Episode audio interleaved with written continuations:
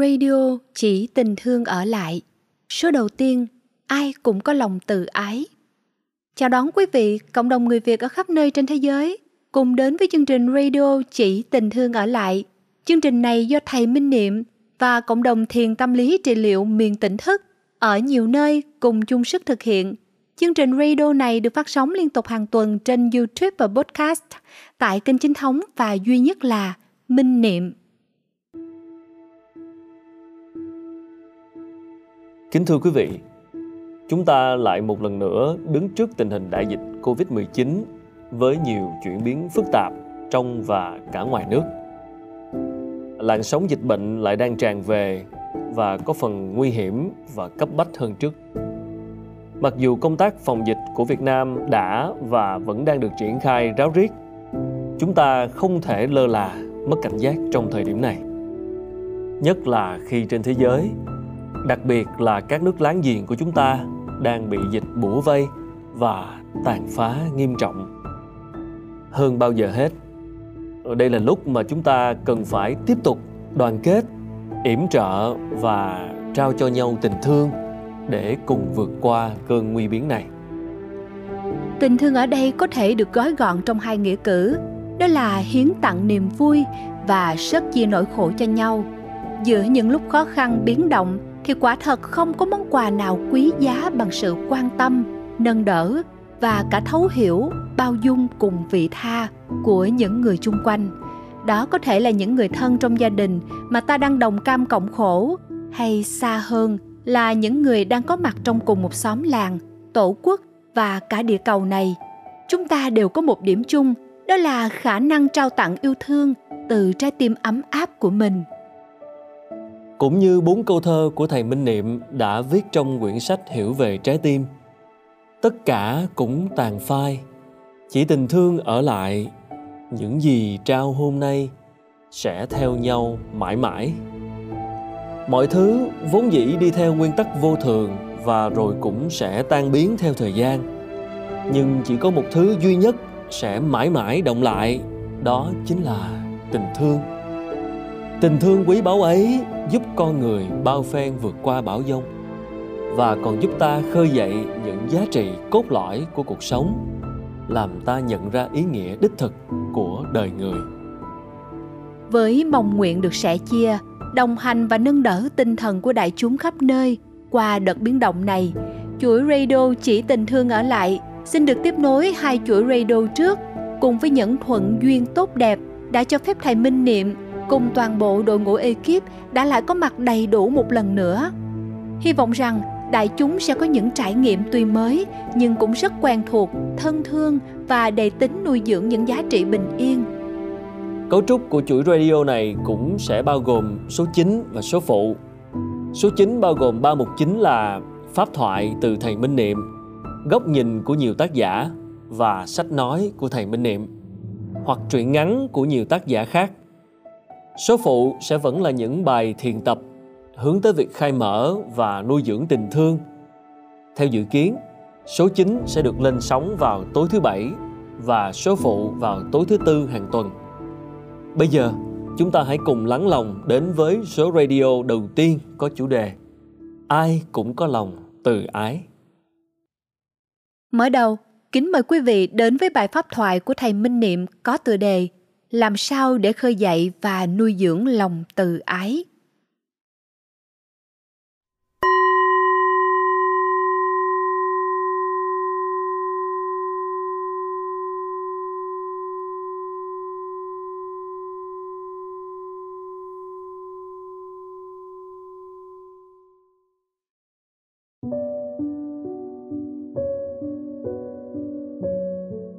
Kính chào đại chúng.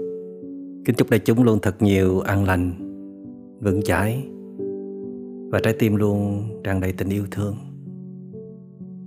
Ai trong chúng ta cũng có lòng tự ái, yêu thương được những người sống xung quanh mình, những người không có liên hệ ruột ra hay là mang lại bất cứ một quyền lợi nào cho mình. Yêu thương những người xa lạ, yêu thương cả cộng đồng xã hội muôn người và muôn loài. Tuy nhiên là có lúc lòng tự ái có thể biểu hiện ra một cách dễ dàng. Có lúc thì rất là khó để biểu hiện. Nó bị giam cầm, bị chôn vùi bởi tầng tầng lớp lớp của nhiều năng lượng tiêu cực, của quá nhiều nhu cầu ích kỷ của bản ngã và có lúc tưởng chừng như là ta không có chút lòng tự ái nào. Ta sống với một con người đầy nhỏ hẹp, đầy ích kỷ. Chỉ nghĩ đến quyền lợi cho riêng bản thân mình. Nhiều hơn một chút nữa, đó là nghĩ đến quyền lợi của những người thân yêu, những người mà họ có mang lại quyền lợi cho mình thôi. Mà nếu những người thân yêu đó không còn mang lại bất cứ một quyền lợi nào cho mình hay là họ đã làm tổn thương mình, thì mình cũng có thể bỏ rơi họ, cũng có thể làm cho họ bị tổn thương trở lại. Và đó là những lúc chúng ta đã cạn kiệt hết năng lượng. Chúng ta đã sống quá lâu với những khát khao quá mức của bản ngã.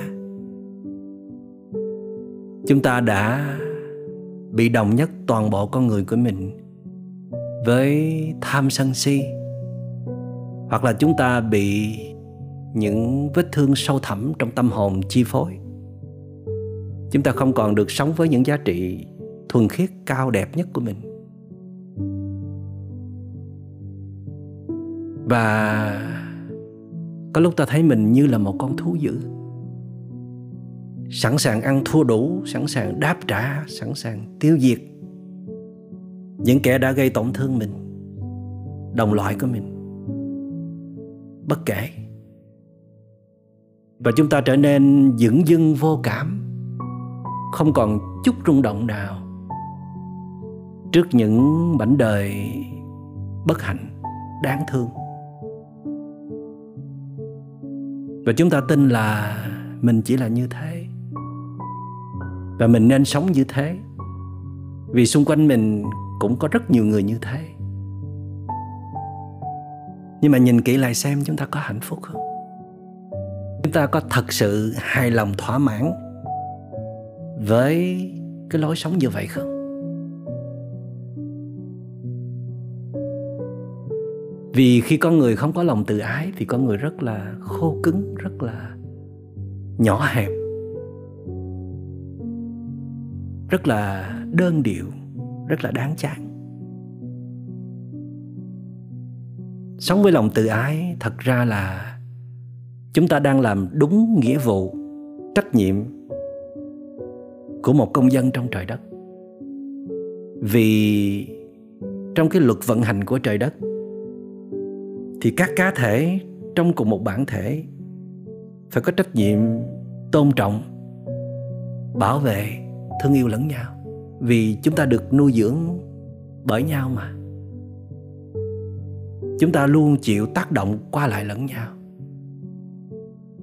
Bằng cách này hay là cách khác, chúng ta không thể tách rời nhau.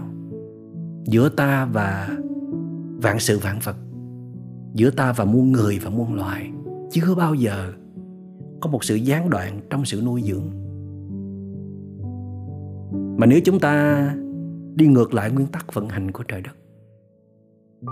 Chúng ta cứ tiếp tục cung phụng cho cái tôi ích kỷ của mình. Chúng ta chỉ nghĩ cho quyền lợi riêng mình thôi thì đất trời cũng sẽ bỏ rơi ta. Và như vậy chúng ta đừng trách lẫn trời gần, trời xa, rằng tại sao đời sống của chúng ta có quá nhiều tai ương, quá nhiều khó khăn, quá nhiều biến cố, quá nhiều nghịch cảnh. Và khi chúng ta sống thuận với nguyên tắc vận hành của đất trời, chúng ta sống với lòng tự ái, thì đó là một cái quyền lợi mà chúng ta được hưởng. Chứ không chỉ là một trách nhiệm. Khi chúng ta sống trong lòng tự ái thì chúng ta bao giờ cũng thấy mình rộng lớn hơn. Cảm thấy cuộc đời mình nhiều ý nghĩa hơn. Nó chính xác là chúng ta sẽ đạt tới cảnh giới cao nhất của hạnh phúc cảnh giới cao nhất của hạnh phúc là khi cái tôi của chúng ta hòa điệu, tan biến vào mọi cá thể khác. Chúng ta thấy quyền lợi của mỗi cá thể chính là quyền lợi của mình và ngược lại. Những nỗi khổ niềm đau của tha nhân là nỗi khổ niềm đau của chính ta. Dù vậy thì trong sâu thẳm mỗi cá thể, và chính ta cũng vậy đều còn giữ đó hạt giống của lòng tự ái và khi chúng ta đặt nó vào môi trường thích hợp, cộng với sự quyết tâm cao độ, và tất nhiên là phải có những phương pháp rèn luyện đúng đắn, hữu hiệu, thì chúng ta sẽ kết nối được với lòng tự ái sẽ khơi dậy được lòng tự ái dù nó đã bị chôn vùi từ rất lâu. Không có một kẻ xấu xa nào là xấu xa vĩnh viễn cả. Vì khi họ được nuôi dưỡng, họ được tưới tẩm bởi những nguồn năng lượng lành, họ được khai sáng, thì lòng từ ái lại trỗi dậy. Họ sẽ trở thành người tốt. Cho nên từ chúng sanh mới có thể trở thành phật được là như vậy. Vậy thì để có thể khơi dậy và nuôi dưỡng được lòng tự ái, thì cách đầu tiên đó là chúng ta phải cố gắng gác lại bớt những nhu cầu ích kỷ của cá nhân và trao cho mình một cơ hội được đi ra ngoài, vác ba lô lên để đi khắp nơi, để được chứng kiến những cảnh đời bất hạnh. Còn rất nhiều người khổ hơn chúng ta trên cuộc đời này. Tạo cho mình một cơ duyên để tiếp xúc thật sâu vào nỗi khổ niềm đau của người khác, để chúng ta được rung động để chúng ta được xót thương, mẫn cảm. Để rồi lòng tự ái sẽ được đánh thức. Nhưng mà chúng ta cũng phải cẩn thận, vì trong quá trình thương yêu kẻ khác, chúng ta vẫn có nguy cơ bị những năng lượng tiêu cực kẻ khác tấn công ngược lại.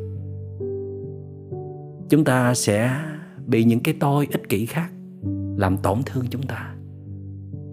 Và có rất nhiều người làm từ thiện mà không còn lòng tự ái bị xói mòn lòng tự ái là vì chúng ta đã chưa trang bị đủ nội lực của mình. Cách thứ hai đó là chúng ta có thể quay về với chính mình, dành nhiều thời gian để tu luyện. Và một trong những gợi ý đó là dùng phương pháp thiền tập để tạo ra năng lượng tỉnh thức và trong năng lượng tỉnh thức đó, chúng ta sẽ dần dà phát triển được trí tuệ. Để thấy được sự liên hệ mật thiết giữa mình với vạn sự vạn vật xảy ra trong từng giây phút của đời sống. Để từ đó chúng ta có lòng biết ơn. Chúng ta có ý thức muốn quay về bảo vệ, nuôi dưỡng và yêu thương muôn người và muôn loài khi chúng ta quay về với chính mình, chỉ cần có chút bình yên thôi. Thì nó có thể làm cho trái tim của chúng ta mềm ra, làm cho tham sân si rơi rụng xuống, làm cho bản ngã điên cuồng tan biến đi. Và trong khoảnh khắc mầu nhiệm đó, lòng từ sẽ được sinh ra lòng từ chính là tinh thần vô ngã. Vô ngã chỉ có thể sinh ra khi mà tự ngã tan biến đi. Và chúng ta hoàn toàn có thể làm được điều đó. Tuy nhiên, trong quá trình quay về với chính mình để chăm sóc, để thương yêu, để chuyển hóa phiền não, thì chúng ta cũng phải cẩn thận.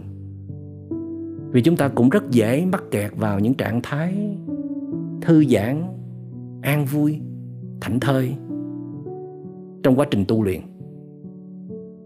Để rồi chúng ta mắc kẹt vào đó, chúng ta không muốn thoát khỏi nó. Chúng ta không muốn hướng tới giúp đỡ ai cả. Vì như vậy rất là phiền toái, dễ suy cạn năng lượng, dễ bị tổn thương. Thành ra tu luyện cũng có cái bẫy trong đó. Làm sao để mà quay trở về với chính mình mà vẫn nuôi dưỡng được lòng tự? Có bình yên để rồi mở ra thương yêu, chứ không phải mắc kẹt trong sự bình yên đó. Thì như vậy chúng ta mới cần tu luyện. Tu luyện mà mất đi lòng tự thì tu luyện để làm gì? Và nếu mà tu luyện có thể mở rộng được lòng từ, thì đó là con đường lý tưởng nhất. Phải đi từ trong ra ngoài. Nói như cụ nguyễn du đó là, sao cho trong ấm thì ngoài mấy em nói như đức phật đó là tự lợi rồi hãy lợi tha. Nếu như chúng ta nhận thấy mình không còn đủ lòng từ để có thể thương yêu đồng loại, thương yêu những người xung quanh, hay là thương yêu những người thân sống bên cạnh mình, thì chúng ta hãy cứ để đó. Quay về giúp đỡ bản thân mình trước đã. Giúp cho mình có bình yên trước đã. Giúp cho mình có sự tỉnh thức trở lại có bình yên, có tỉnh thức, thì sẽ có được lòng từ.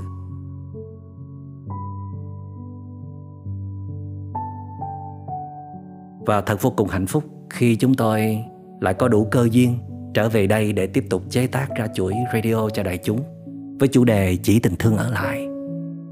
Mục đích không gì khác hơn là muốn được đồng hành cùng với đại chúng trên con đường tu tập chuyển hóa để rồi chúng ta có được bình an và hạnh phúc chân thật suốt chuỗi radio này chúng tôi sẽ không ngừng tưới tẩm, khơi dậy hạt giống từ ái trong lòng của mọi người. Xin cảm ơn đại chúng đã luôn đón nhận và yêu thương.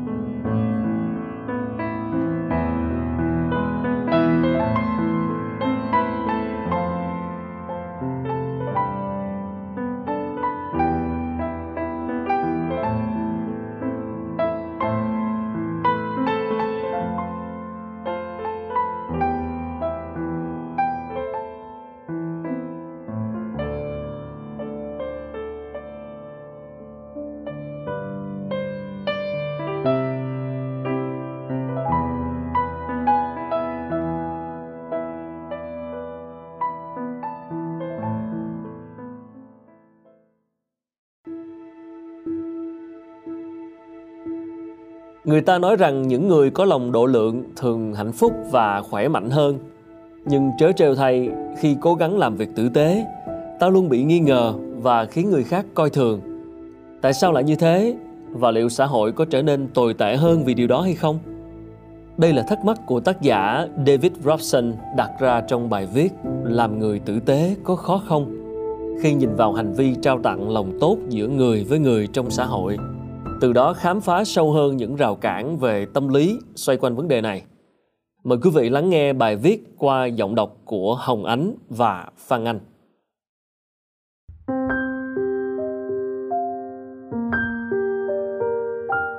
Sandyman dắt con đi ăn sáng ở quán cà phê quen thuộc gần nhà. Bọn trẻ vẫn thường thích ăn bữa sáng không mấy tốn kém, nhưng vui vẻ ở đó trước khi đi học. Đứa út không thích uống cà phê phục vụ kèm suất bánh mì nướng. Nên Sandy nghĩ bà nên đi một vòng trong quán xem có ai muốn uống cốc cà phê miễn phí này không. Điều đó có gì sai? Tôi nghĩ mọi người sẽ rất vui rằng mọi thứ sẽ ấm áp và nhẹ nhàng. Bà nói. Thay vào đó, tôi chỉ nhận được những cái nhìn chầm chầm đầy nghi hoặc. Có lẽ người ta nghi ngờ sau đó liệu tôi đã nhổ nước bọt vào ly chưa? Liệu trong đó có độc dược? Cuối cùng bà cảm thấy mình đã sai. Trong khi thực lòng bà chỉ muốn tặng người khác một món uống miễn phí. Hiện tượng cho đi. Lẽ ra mọi thứ không nên như vậy. Sandyman, nhà tâm lý học tại Đại học Central Lancashire, vừa khởi động một dự án nhằm khám phá hiện tượng cho đi một trạng thái tâm lý phổ biến của việc tỏ ra hào phóng với người lạ, với mong muốn họ sẽ truyền đi sự tử tế cho người khác. Ý tưởng này muốn tạo ra một dây chuyền, một hội chứng domino.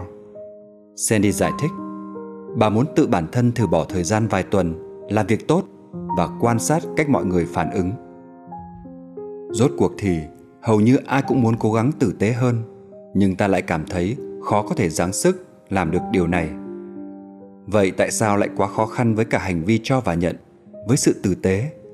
Và liệu trong thế giới thực, hành vi tử tế có được đáp trả xứng đáng hay không? Hay là chúng ta đã quá hoài nghi trong xã hội ngày nay? Mối quan tâm của Sandyman đối với hành động tử tế mỗi ngày bắt đầu từ một nội dung đáng quý trên Facebook mà bà đọc được. Người bạn Mỹ của bà, tên Debbie, tạt qua một quán cà phê phục vụ, kiểu ngồi trên xe ghé quán mua đồ mang đi và nhận ra người lái chiếc xe phía trước đã trả tiền cà phê cho bà. Cô ấy rất rất phấn khởi, nó khiến cô ấy vui cả ngày hôm đó. Sandy nói, ngay lập tức bà bị thu hút bởi tiềm năng tâm lý học trong sự việc này. Ý tưởng về một hành động tử tế bé nhỏ có thể tạo ra hiệu ứng gián tiếp như hiệu ứng cánh bướm, đưa những loan tỏa của điều tốt lành đi khắp thế giới. Khi bắt đầu đọc để tìm hiểu về chủ đề, Sandy phát hiện nguyên tắc này có một lịch sử sâu xa. Ở Ý, những công dân Naples giàu có đã có truyền thống lâu đời thường sẽ mua thêm một cốc cà phê gọi là cà phê espresso cùng với ly họ uống, trả sẵn tiền để dành cho ai khó có đủ tiền mua món đồ uống xa xỉ này. Benjamin Franklin là một trong những người nổi tiếng ủng hộ cho ý tưởng này. Khi cho một người bạn vay tiền, ông giải thích Tôi không giả vờ là mình đang làm điều tử tế, tôi chỉ cho anh mượn thôi. Khi anh gặp một người trung thực khác cũng đã gặp khó khăn tương tự, anh phải trả cho tôi bằng cách cho người ấy mượn số tiền đó. Ông viết, đây là mánh của tôi để làm được điều tốt chỉ với một ít tiền. Ngày nay sự cho đi đã trở thành một trào lưu phổ biến và có sức lan tỏa. Hãy thử tìm kiếm trên Google với cụm từ Bring It Forward. Bạn sẽ đọc được những câu chuyện ấm áp về những hành động vĩ đại về điều thiện. Michael Norton ở trường kinh tế Harvard đã từng đưa ra một số bằng chứng thuyết phục nhất cho thấy những người tiêu phần lớn tiền kiếm được cho người khác về mặt dài hạn thường cảm thấy hạnh phúc hơn những người đa phần chỉ tiêu tiền cho bản thân. Điều quan trọng đáng nói, đây là kết quả không chỉ từ đời sống khá giả ở phương Tây. Norton đã làm phép thử ý tưởng này với dữ liệu thu thập ở 130 quốc gia, từ Hoa Kỳ đến Uganda, ở tất cả các nước, dù giàu hay nghèo, và ở tất cả các lục địa, người cho nhiều thường là người hạnh phúc hơn. Ông nói, vì lý do này, ông nghĩ niềm hạnh phúc của sự cho đi có vẻ là tâm lý phổ quát, một đặc điểm nằm trong cốt lõi bản chất tự nhiên của con người, hoàn toàn độc lập với nền văn hóa bên ngoài. Sandyman cho biết, dành thời gian giúp người khác thậm chí còn có thể giúp bạn tránh bệnh tật. Qua một nghiên cứu về lứa tuổi 30, những người phụ nữ tình nguyện làm từ thiện thường có tỷ lệ mắc bệnh hiểm nghèo thấp hơn 16% so với mức thông thường ở lứa tuổi này. Có lẽ vì việc làm từ thiện giúp giảm stress và từ đó tăng cường hệ miễn dịch. Có rất nhiều khả năng giải thích việc hành động vị tha có thể làm dịu cơ thể và tinh thần theo nhiều cách. Hành động cho đi có thể giúp bạn tăng kết nối xã hội. Ai lại không tỏ ra biết ơn sau khi nhận một món quà dễ thương cơ chứ? Và hành động đó giúp bạn cảm thấy cuộc sống có ý nghĩa hơn. Bạn cảm thấy bạn tạo ra khác biệt và có một mục đích để thức dậy mỗi sáng. cần hưng phấn việc tốt Ít nhất, đó là lý thuyết. Nhưng Men tìm ra rằng cơn hưng phấn việc tốt rất khó đạt được. Đọc nhiều nghiên cứu, bà quyết định thử làm những hành động hào phóng nhưng giản dị trong hai tuần. Tôi quyết tâm làm những việc tốt nào đó, nhưng việc đó phải không gây tốn kém. Bà giải thích. Vì thế, tôi đặt mục tiêu cho mình là làm những việc tốt mà không tốn quá một bảng Anh. Nhiệm vụ đầu tiên khá đơn giản. Tại quán cà phê gần nhà và bà đang ngồi với những đứa con. Tất cả những gì bà muốn làm là tặng lại người khách cốc cà phê mà đứa con 7 tuổi của bà không muốn uống. Nhưng bà chỉ gặp ánh nhìn nghi hoặc thay vì thái độ biết ơn. Tôi cảm thấy như mình đang cố nói. Tôi chỉ cố làm điều gì tốt thôi mà. Chỉ tới khi bà thay đổi cách làm khiến cho hành động của bà trông hợp lý hơn, thì thái độ mọi người mới thay đổi. Đột nhiên, mọi chuyện bỗng khác hẳn. Nghe hoàn toàn hợp lý khi tôi giải thích. Tôi mời là bởi con tôi không uống cà phê. Người ta vẫn từ chối, nhưng sự ngờ vực tan biến. Họ mỉm cười và nói cảm ơn cuối cùng tách cà phê cũng được một phụ nữ tên rogers đón nhận người này sau đó trong tuần cũng tìm cách đối xử tốt với một người khác nỗi sợ người lạ sự không tin tưởng ban đầu đó chính là mẫu số chung của 13 ngày thử nghiệm kế tiếp. Bà thử cho người lạ một cây dù khi trời mưa, trả tiền đậu xe cho ai đó, cho phép ai đó ở phía sau đang xếp hàng tính tiền vượt lên trước bà. Nghi ngờ là phản ứng mạnh mẽ nhất trong tất cả, bà nói. Mỗi lần chỉ đến khi bà đưa ra một giải thích hợp lý, như bà đang đợi ai đó ở quầy tính tiền, thì mọi người mới đón nhận sự giúp đỡ. Nhìn lại tất cả, Sandyman giải thích sự ngờ vực đó đến từ sự nguy hiểm từ người lạ. Chúng ta được dạy từ bé, người lạ sẽ lừa mình, bà giải thích. Nhưng cũng có những khoảnh khắc, sự chân thành của bà chạm được vào người khác. Khi bạn biết, bạn vừa giúp nâng tinh thần ai đó lên và tạo ra sự khác biệt, thì không có gì có thể so được với cảm giác đó. Bà chỉ ra nghiên cứu cho thấy người ta đã trở nên cá nhân hơn trong vài thập niên vừa qua và được chấm điểm thấp hơn 40% trong bài kiểm tra về lòng cảm thông so với những người được sinh ra trong thập niên 70. Có lẽ chúng ta ít quen với việc làm tử tế và đón nhận điều tốt người khác dành cho mình. Sandy nhận định, thật buồn nếu đây là cách xã hội chúng ta phát triển.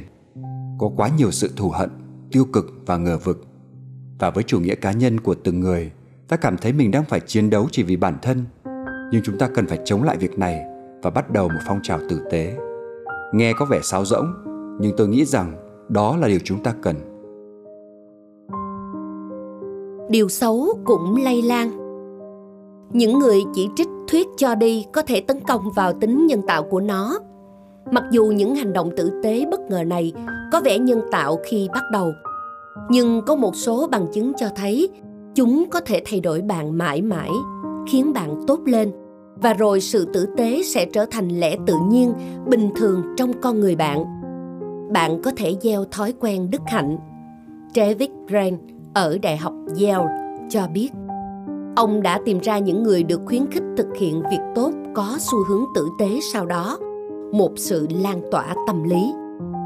Thêm vào đó ông nghĩ ngay cả những hành động vị tha đáng kinh ngạc nhất như những hành động anh hùng trong cuộc xả súng paris tất cả đều bắt nguồn từ những hạt giống của lòng tốt chủ động cuối cùng đã phát triển thành khao khát giúp đỡ người khác một cách hết sức tự nhiên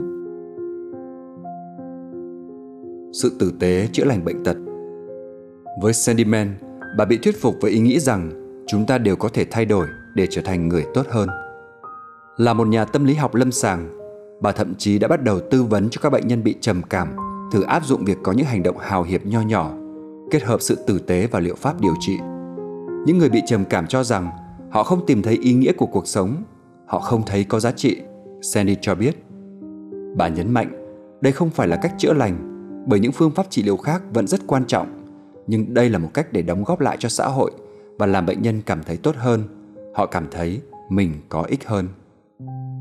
Nếu bạn được tạo cảm hứng để bắt đầu, bà đề nghị đầu tiên bạn phải học cách rắn mặt trước đã. Bạn cần phải có nghị lực và kiên quyết, bà nói. Với lý do này, bà đưa ra lời khuyên hãy đặt mục tiêu ban đầu ở mức thấp thôi Tôi không khuyên bạn bắt đầu bằng cách ra đường đứng và mời kẹo sô cô la miễn phí.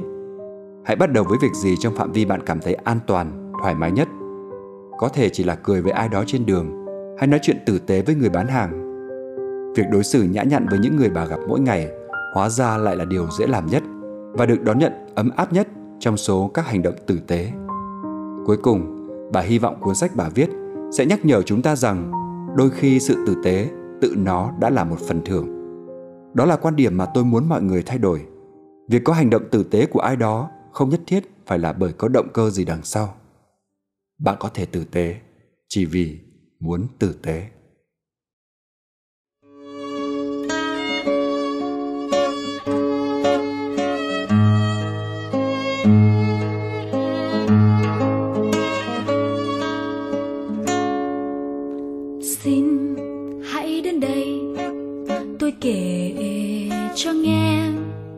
Chuyện về một người em gái xinh. Em làm mùa xuân chín trong nụ cười tươi sáng.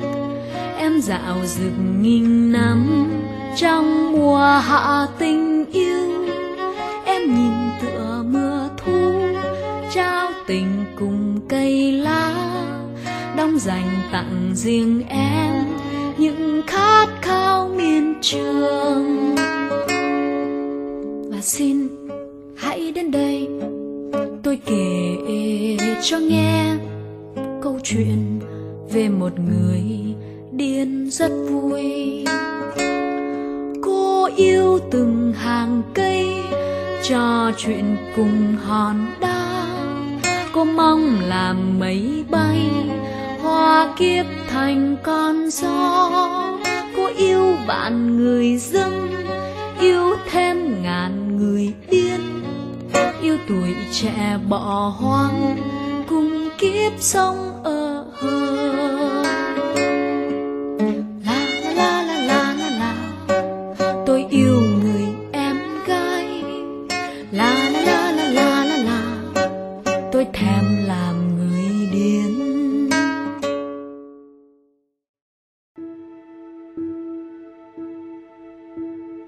Trong cuộc sống, có những mối nhân duyên được sắp đặt qua tình máu mủ ruột thịt. Để từ đó mà yêu thương và gắn kết. Nhưng cũng có những mối nhân duyên là do vung vén, san sẻ và đến từ lòng tự ái giữa những con người vốn ban đầu xa lạ. Vậy mà cũng trở nên khắng khích, chẳng thể rời xa. Những mối quan hệ đó cũng quý báu và cần thiết biết bao vì chúng giúp ta nhận ra những giá trị tình người đáng trân trọng và bước qua mọi buồn vui trên đường đời với niềm tin yêu tha thiết vào con người và bản thân. Sau đây, kính mời quý vị chiêm nghiệm thêm và cùng thưởng thức truyện ngắn Làm mẹ của nhà văn Nguyễn Ngọc Tư qua giọng đọc của Hồ Tiến Đạt.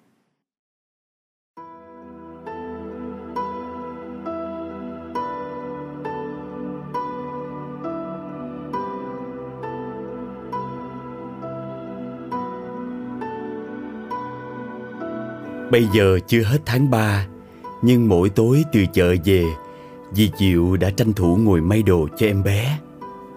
Đã biết là con gái Nên bộ nào dì cũng dúng bèo cổ, bèo tay, bèo lai áo Coi rất dễ thương, ngộ mắt. Ban ngày dì ra sạp vải Lúc nào có khách thì lo buôn bán, đo đắt. Lúc nào rảnh dì ngồi đơm nút, dắt khuy. Tay dì tẩn mẫn xỏ từng đường kim tí xíu. Dì vừa làm vừa mũm mỉm cười một mình. Rồi vui quá xá là vui. Một mình vui không hết Dì dịu khoe. Tôi sắp có con gái rồi nghe Một người dòm lom com vô cái eo thon thả của dì, Rồi cười. Nói chơi hoài, Có thấy bầu bì gì đâu. Dì dịu cười ngặt nghẽo, Cười đến khi cái mũi thon thon xinh xẻo của dì ửng đỏ lên. Bốn mươi mấy tuổi rồi, Bầu bì gì nữa? Tôi xin con nuôi. Mấy bà bạn bàn ra bàn vô, Nói chuyện tò dò nuôi con nhện, Chuyện con quạ nuôi tu hú Nhằm lung lạc gì. Nhưng dì Diệu vẫn khăng khăng, Chắc lòng chắc dạ.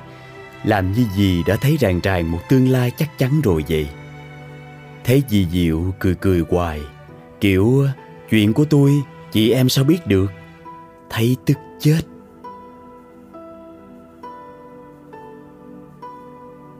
Đó thực sự là một bí mật của dì Diệu. Đứa bé sắp sinh ra là máu thịt của chú Đức, chồng dì Diệu. Chú Đức làm giám đốc văn phòng đại diện một công ty điện tử ở Cần Thơ. Chú làm việc xa nhà nhưng chưa bao giờ chú làm chuyện có lỗi với dì Diệu. Là vì chú Đức hiền hậu, chừng mực Mà cũng vì dì Diệu cực kỳ đáng yêu. Dì là loại người ít lo nghĩ Lúc nào cũng trẻ con, non nả vì ít giận ai, Mà có giận cũng mau quên.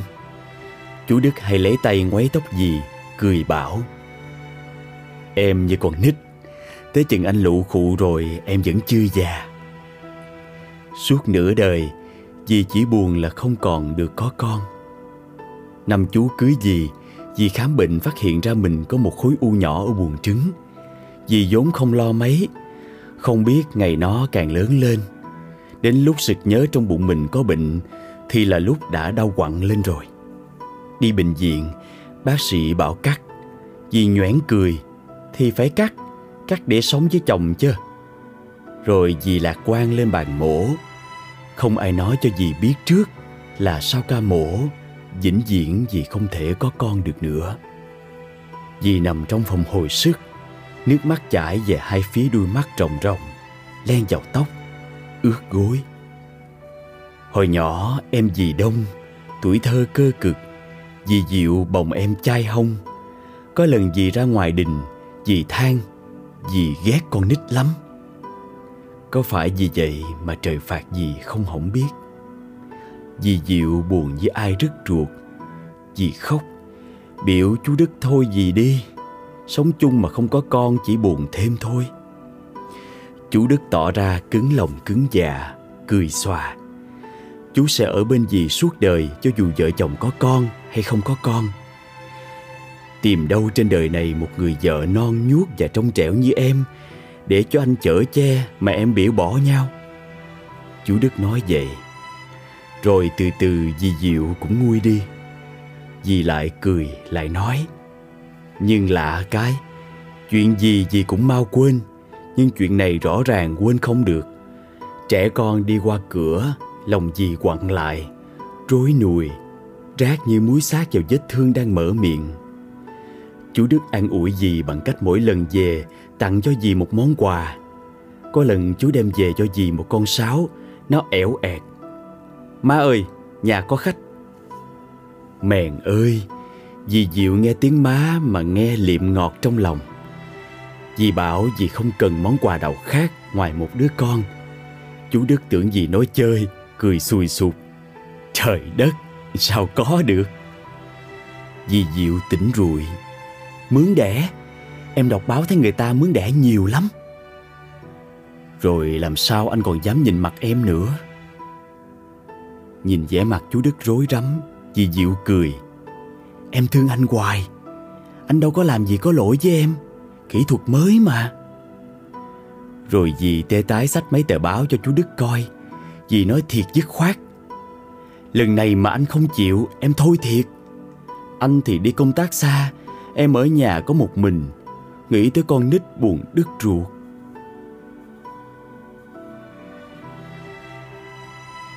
Đó là mở đầu một câu chuyện được bàn bạc rất lâu, dài, căng thẳng.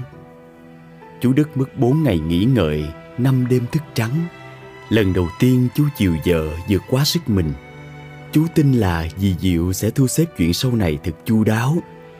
Nhưng trong lòng cắn rứt, vì nghĩ mình đã làm một chuyện trái lương tâm. Dì Diệu nằm kê đầu lên tay chú thở đều, ngủ ngọt liệm. Thì dì có gì nữa đâu, Người mà dì muốn mướn cũng đã có sẵn rồi Chị Lành Chị Lành lỡ thời, mập mạp, thịt hạt Chị sống trong khu nhà dì Diệu cất cho sinh viên thuê. Nhưng chị không phải sinh viên, Chị gánh nước mướn. Hai bên da chị thâm xám dai gồ lên. Một ngày chị gánh non trăm đôi nước. Chị gánh dẻo như múa, Đường dài hẻm nhỏ mà không cho một giọt nước ra ngoài. Dì Diệu chọn chị lành bởi vì chị hiền. Chị tin rằng người mẹ hiền sẽ đẻ con hiền. Mà chị lành cũng rất cần tiền để gửi về xứ. Má chị biên thư xuống bảo nhà chị bây giờ mối ăn gần xùm ba che rồi. Lúc này mưa, nước dội ngay bàn thờ ba Rầu thúi ruột. Má nói làm sao bắt thằng em út chị lành giết y chang như vậy? Chị lành đắn đo hoài. Chị cần tiền nhưng sợ chuyện sau này Sợ những mối thâm tình ràng buộc mình không tròn lời hứa với dì Diệu. Lại nữa sợ bà con người ta dị nghị, Không chồng mà lại có con. Bởi chuyện này, ai cũng muốn giấu cho thật sâu kín. Chị coi chuyện mình cần tiền với một đứa con như hai cánh tay Cánh tay nào cũng quan trọng, Biết chọn làm sao bây giờ. Nhưng khi chị nhìn thấy những giọt nước mắt rớt lột đột xuống áo dì Diệu Chị cầm lòng không đậu, Chị gật đầu. Hồi nào giờ có bà chủ nào tốt với chị như dì Diệu đâu? Cuối cùng thì chị Lành cũng đã trở thành người nhà dì Diệu. Vì thương chị như em gái ruột của mình. Mà không thương sao được. Nghe xóm giềng sầm xì chuyện chị Lành không chồng mà lại có con, Lòng dì Diệu đau lắm. Dì nghĩ, vậy là tai tiếng, Khổ sở cả một đời con gái người ta. Không thương sao được. Khi chị Lành thấy dì chịu hết cơ cực khi có con, Mới hai tháng, Khắp mình chị đã nổi sảy sần như dè cơm cháy. Hai bên gò má da bắt đầu nám sạm đi. Chị không ăn được gì nhưng lại thèm đủ thứ. Dì Diệu biểu chị muốn ăn cái gì thì dì Diệu sẽ mua cho. Chị thèm thịt trâu luộc cơm mẻ. Dì Diệu mới đem về tặng lăn tiếu liếu trong bếp. Chị Lành đã bắt mùi cơm mẻ, ói sắp ói mửa. Dì Diệu thương tới rơi nước mắt. Tận đáy lòng chị Lành biết rằng Dì Diệu thương chị thiệt tình như một con người với một con người, Chứ không phải vì đứa bé chị mang trong bụng. Dì Diệu bắt đầu chuẩn bị một đứa con ra đời. Dì mua mấy tấm hình em bé về dán trong căn nhà chị lành. Đứa nào đứa nấy u na u nần, Thấy cưng không chịu được. Dì biểu chị lành phải suy nhìn, Để sinh con ra nó sẽ xinh đẹp như thế. Chị lành thắc mắc, Giống trong hình làm chi? Giống ba giống má nó là được rồi. Dì Diệu ngẩn người. Ờ Dì bắt đầu nghĩ, Đứa bé sinh ra sẽ giống ai? Giống chú Đức đẹp người giống gì trong trẻo trẻ trung hay giống, nó sẽ giống cả ba người, vì chắc chắn như vậy. Chị lành thường lén trốn dì diệu đi gánh nước. Hồi chưa có bầu thì gánh đầy, bây giờ gánh lưng thùng. Chị muốn gửi về cho má nguyên số tiền đó mà không mẻ một đồng nào. Bây giờ có con, chị thương má nhiều thiệt nhiều. Dì diệu có hôm dọn hàng về sớm thấy chị lành dắt dẻo đôi thùng trên đường mà lòng xót xa. Con của chị em mình giờ là cục máu mỏng manh lắm, em làm vậy không được đâu. Chị lành rơn rớn nước mắt cái câu, con của chị em mình, vì dịu dỗ, em mà khóc hoài, em bé sinh ra mặt sẽ buồn cho mà coi. Rất nhẹ và dịu dàng, lòng hai người đàn bà tự dưng chỉ nghĩ về chỗ đứa con. Dì Diệu bắt đầu mua sắm từ cái nấm vú da cầm tay tới bình ủ sữa, chiếu manh, nệm trẻ con, mùng chụp. Rảnh rỗi, vì ngồi mơn man mấy món đồ tưởng như đã thấy được đứa bé con ngon ngoe hai bàn chân nhỏ trên cái trường kỷ nhà dì. Chú Đức mỗi lần về lại thấy một mớ đồ trẻ con chất ngồn ngộn ở trong phòng. Chú đọc trong mắt dì Diệu một niềm khát khao hườm chính. Chú thấy mình dơi đi mối bận tâm trong lòng. Đôi lúc chú cũng thèm muốn chết một đôi chân lẩm đẩm của trẻ con chỉ mỗi một chuyện. Chúa ngại gặp chị lành. Chị cũng mắc cỡ khi gặp chúa. cho dù không đụng chạm gì nhau để có con, nhưng suy tận cùng, cây quý giá kính đáo của chú đức đã nằm trong bụng chị. Trời đất ơi, mặt mũi nào mà nhìn người ta? Chị lành vẫn còn nguyên con gái đó chứ. Và khi tháng 3 đi qua, đứa bé bắt đầu báo hiệu sự sống. Chị lành khoe, nó đạp rồi Chị Diệu nó đạp đây nè. Dì Diệu hớn hở dán bụng chị lành lên Dưới làn da căng mẫn Đứa bé con chòi đạp rối rít. Chị lành cười giòn. Nó mạnh quá chị ha. Dì Diệu cười Rồi làm như một cơn gió từ đâu sọc tới Tim dì triết lại một nỗi đau. Dì thèm biết bao nhiêu cái cảm giác che chở cho một sinh linh sống trong mình Để được thèm tới cùng Tới chảy nước giải món ngọt, món chua để có thể cảm nhận từ trái tim, chứ không phải bằng bàn tay, đôi bàn chân bé bỏng quẩy đạp bụng mình thon thót. Đó là những thứ cảm giác thiêng liêng không dây mượn thuê mướn được. Cảm giác làm mẹ dì bắt đầu lo lắng mình đã làm một việc đúng không? Chỉ còn một tháng hai mươi ngày nữa, đứa bé sẽ ra đời. Dì diệu tính từng ngày, từng bữa. Chị lành tính từng ngày từng bữa. Người trông cho mau Người trông đừng bao giờ đến. Dì Diệu cố quên cái vẻ mặt buồn bã gian nài của chị lành. Chị biết Khi đứa bé khóc ngoe ngoe cất tiếng khóc chào đời Là chị với nó sẽ phải chia lìa. Hợp đồng đã ghi rõ ràng như vậy. Chị thấy thương mình, thương con, thương dì Diệu. Chị rối rít ăn, rối rít ngủ vì biết rằng mai này rồi chẳng còn nhau. Một sáng, chị lành biến mất. Dì diệu kêu chú đức về, nước mắt ròng ròng khi thấy bóng chồng qua cửa. Chú đau lòng bảo, thôi bỏ đi. Dì diệu cãi, em bỏ không đành anh à. Chú cũng thấy rằng bỏ không được, máu mủ ruột ràng mình mà bỏ sao được. Hai người đi tìm sơ bơ sức bất không có, không gặp. Vì diệu về quê, bà mẹ già chị lành tay run bẩn, vừa đau vừa xót. Vậy ra nó không nói gì với cô sao? Tôi hay tin nó hư hỏng, tôi từ nó rồi. Tôi tính bỏ nó luôn, nhưng thiệt tình tôi thương nó lắm. Phải nó về, tôi cũng nuôi. Dì diệu lau nước mắt cho mẹ chị lành, lòng nghĩ, làm sao mình lại để ra nông nổi này? Dì không tiếc tiền của công sức dì cũng không tiếc tình thương dồn đắp cho chị lành dì chỉ cảm thấy xót xa cho mình. Làm người thì ai lại đi giành con với người ta dì luôn dằn vặt vậy dì diệu bỏ sạp giải tối ngày chạy xe lông rong ngoài đường để mây ra tìm được bóng người. Khi đã không trông chờ gì, một ngày khi mở cửa dì diệu nhìn thấy chị lành đang ngồi ngoài hàng ba và khóc. Những người có tình có nghĩa, dễ gì bỏ được nhau. Dì diệu cắn cho môi dằn đỏ dấu răng, dì ôm chị lành vào lòng rất chặt. Dì cảm nhận được từ trái tim bàn chân bé bỏng của một đứa bé đang lòi chòi. Nó háo hức nằm giữa hai tấm lòng của hai người mẹ. Dì diệu đi lấy tờ hợp đồng ra và đốt cháy thành một tờ tro mỏng đôi khi, người ta hay bày chuyện này, chuyện nọ để làm sao động cuộc đời đang hết sức yên bình. Lãng nhách vậy đó.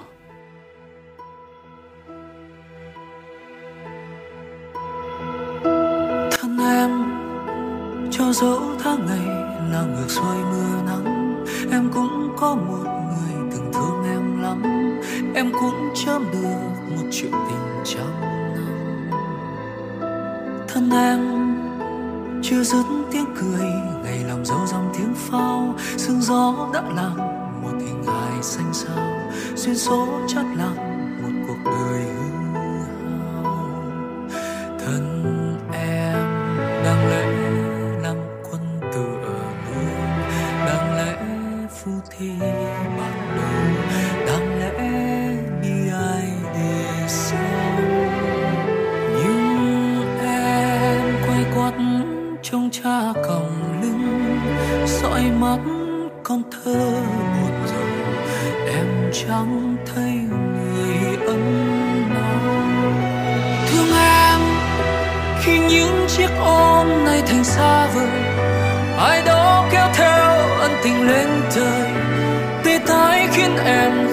nhiều nước mắt, hóa ra số em nợ đời. Thương em, thêm những tháng năm, ít dần tiếng cười. Thì thoáng dấu đêm, than thở đôi lời anh đưa em đi được mấy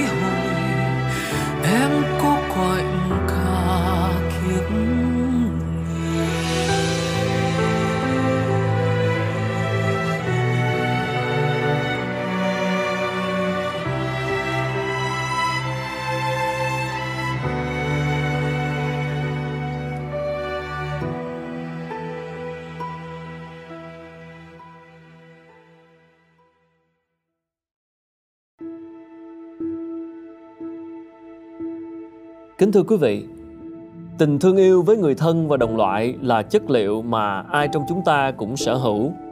Tuy nhiên nếu mà chúng ta không biết nuôi dưỡng, tưới tẩm cho nó thì nó cũng sẽ như một cái cây dần già héo úa và chết đi. Vậy nên, để tình thương yêu luôn lớn mạnh, dồi dào và có sức lan tỏa đi khắp mọi nơi, giúp xoa dịu và chữa lành những nỗi khổ niềm đau, thì ta phải luôn ưu tiên cho việc quay về nuôi dưỡng tâm hồn mình. Tình nhân ái bắt nguồn từ chính ý thức thương yêu chính mình, biết buông bỏ bớt những nắm bắt bên ngoài và dừng lại sự phục vụ cho bản ngã to lớn để có thể toàn tâm toàn ý quay về nuôi lớn tình thương bên trong. Nếu mà ai ai cũng sống với lòng từ ái, luôn sẵn sàng nâng đỡ và bao dung cho nhau thì chắc chắn khó khăn hay là khổ đau nào cũng đều có thể vượt qua và mong sao tinh thần này luôn được thắp sáng trong mỗi con người Việt Nam vốn coi trọng tình nghĩa sâu nặng từ bao đời nay và trong toàn nhân loại. Trước khi tạm dừng số radio đầu tiên, kính mời quý vị cùng thưởng thức một sáng tác của nhạc sĩ Hồ Tiến Đạt dành tặng cho chuỗi radio này. Bài hát cũng có tựa đề Chỉ tình thương ở lại, dựa trên ý thơ của thầy Minh Niệm. Kính chúc quý vị luôn nuôi dưỡng tình thương trong tim và nội lực vững vàng trước những giai đoạn thử thách. Cảm ơn quý vị đã lắng nghe và hẹn gặp lại vào số kế tiếp tuần sau.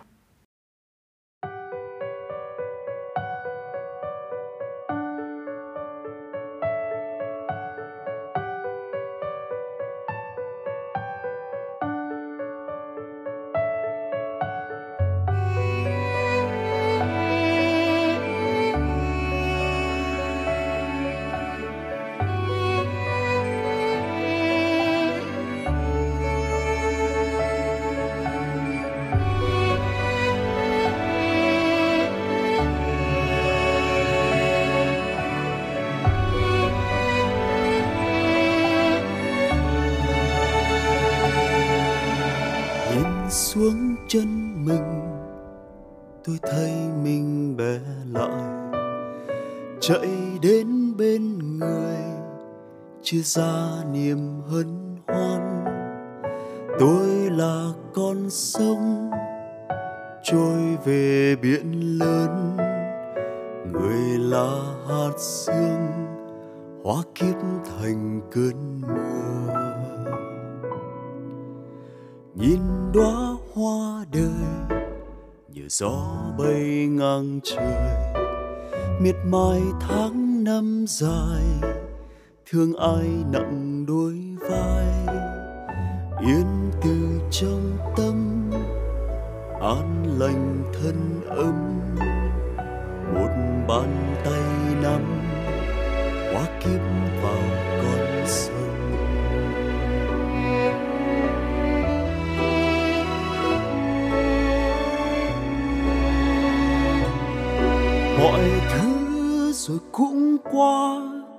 chỉ tình thương ở lại ngồi ngắm những tàn phai, rơi rụng theo ngày bão. Người vẫn ở trong tôi, như tôi mãi trong người. Xin cảm ơn thành thật, cho tôi được về tôi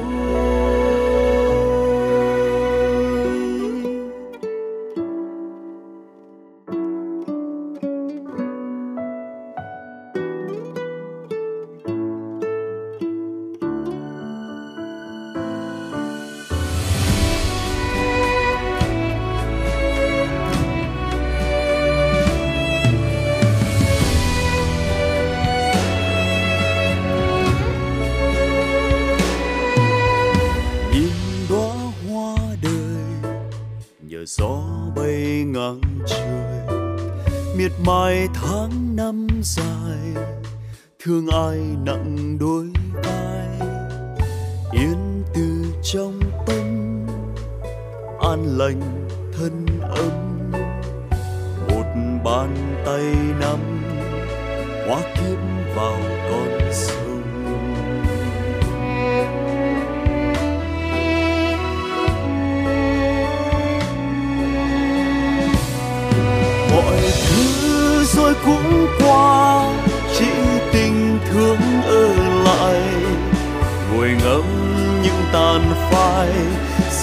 rơi rụng theo ngày bão người vẫn ở trong tôi, như tôi mãi trong người. Xin cảm ơn thành thật cho tôi được về tôi. Mọi thứ rồi cũng qua, chỉ tình thương ở lại ngồi ngắm những tàn phai rơi rụng theo ngày bão. Người vẫn ở trong tôi như tôi mãi trong người. Xin cảm ơn thành thật cho tôi được về tôi xin cảm ơn thành thật cho tôi được về tôi